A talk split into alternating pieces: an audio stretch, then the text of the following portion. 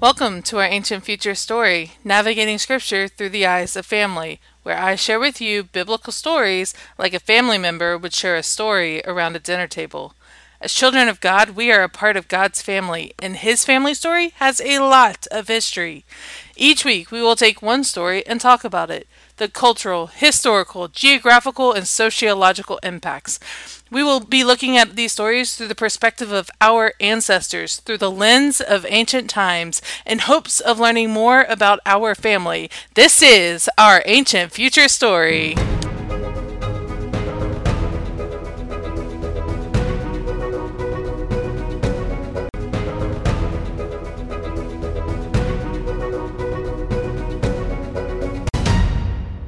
Welcome back to our Ancient Future story. I'm Vic, and I am so excited to share with you a new story. Today, we continue our series as we dive into the most recited chapter of Scripture, Psalms 23. Just like last time, today we dive to the verse 2, breaking it down and see the amazing history behind this famous psalm.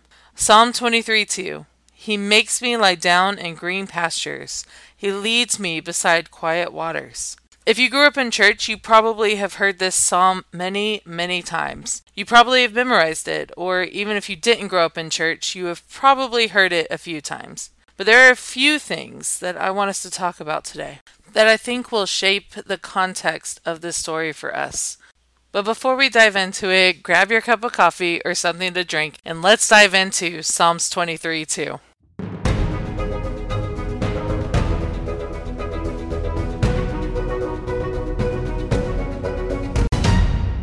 First thing I want to talk about is location. Our story takes place in the shepherd's fields, but this time in green pastures and beside quiet waters.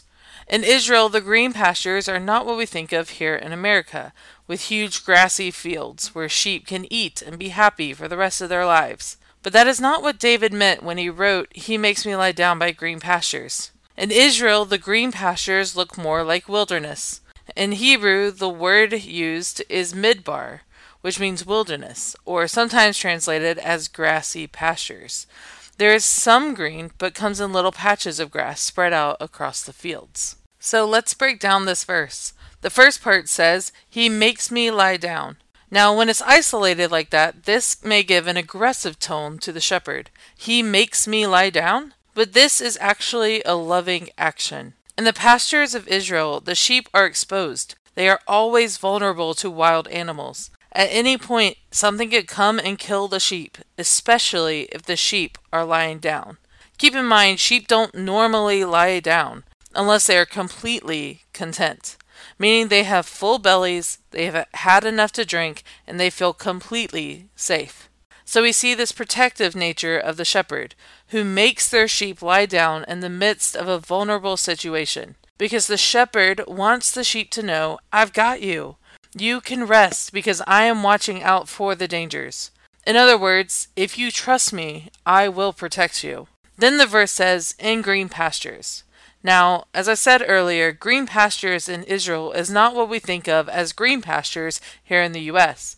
They are not luscious green farmland. In Hebrew, the word is midbar, which typically means wilderness, but can also be translated as grassy pastures. David uses midbar so that we understand the land of the shepherds. It was not farmland, because farmers did not want their sheep, or other people's sheep, to eat the crops.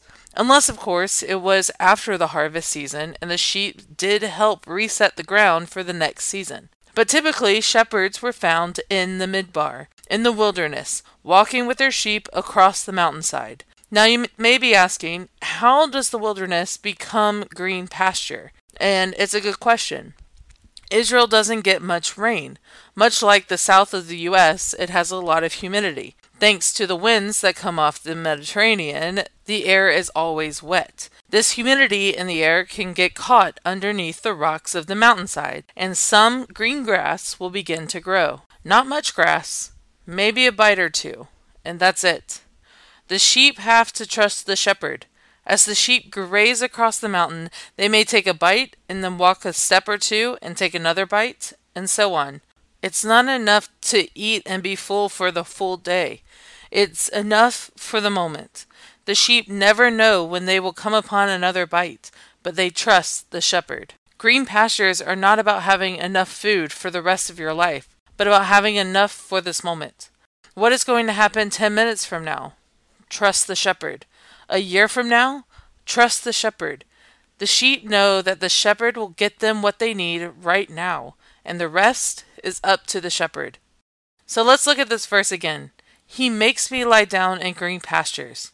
The sheep, completely satisfied and fully dependent on the shepherd, lie down because they have nothing to fear and they have everything they need. Let's pause and think about the author for a minute. How does this part of the verse apply to David? Why would he write specifically about green pastures in the Midbar? Well, David grew up in the Midbar.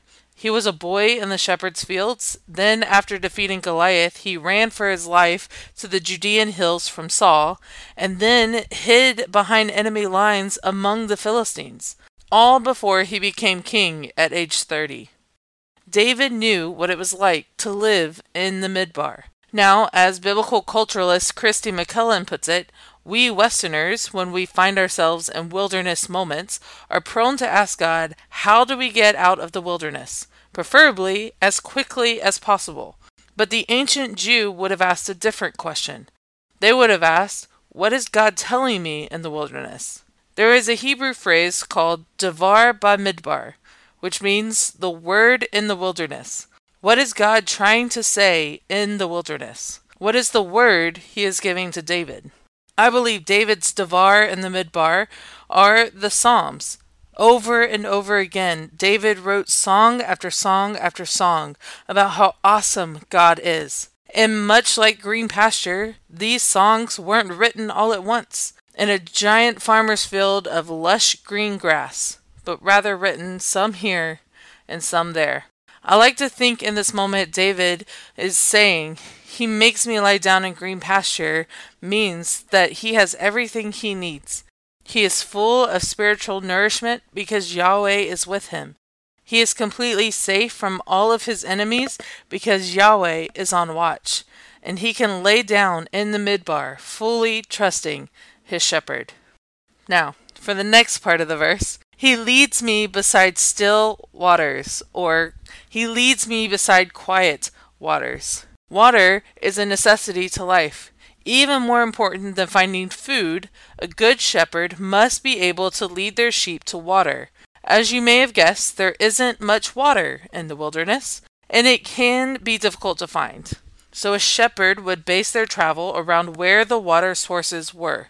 Typically, a shepherd would aim to make it to a water source by midday, so that the sheep can eat in the morning, then take a drink, and then rest. This is an important rhythm because remember, Bedouin shepherds move around. They could walk about five square miles in a single day, which shows us how important this rhythm of food, water, and rest really were. However, the shepherd has to be strategic about what water sources he leads the flock to, because the sheep are extremely skittish. So, if a shepherd leads a flock to a river that has rapids, the sheep will be frightened and take off. If they lead them to a stream that is moving at all, the sheep will refuse to drink from it.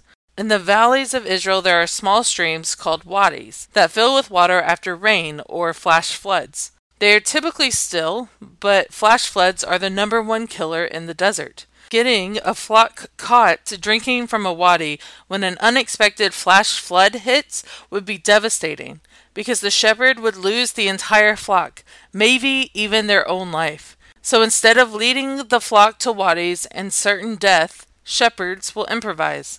Sometimes shepherds will dig out a path off a stream to create a channel where water can gather but not move so that the sheep will drink from it.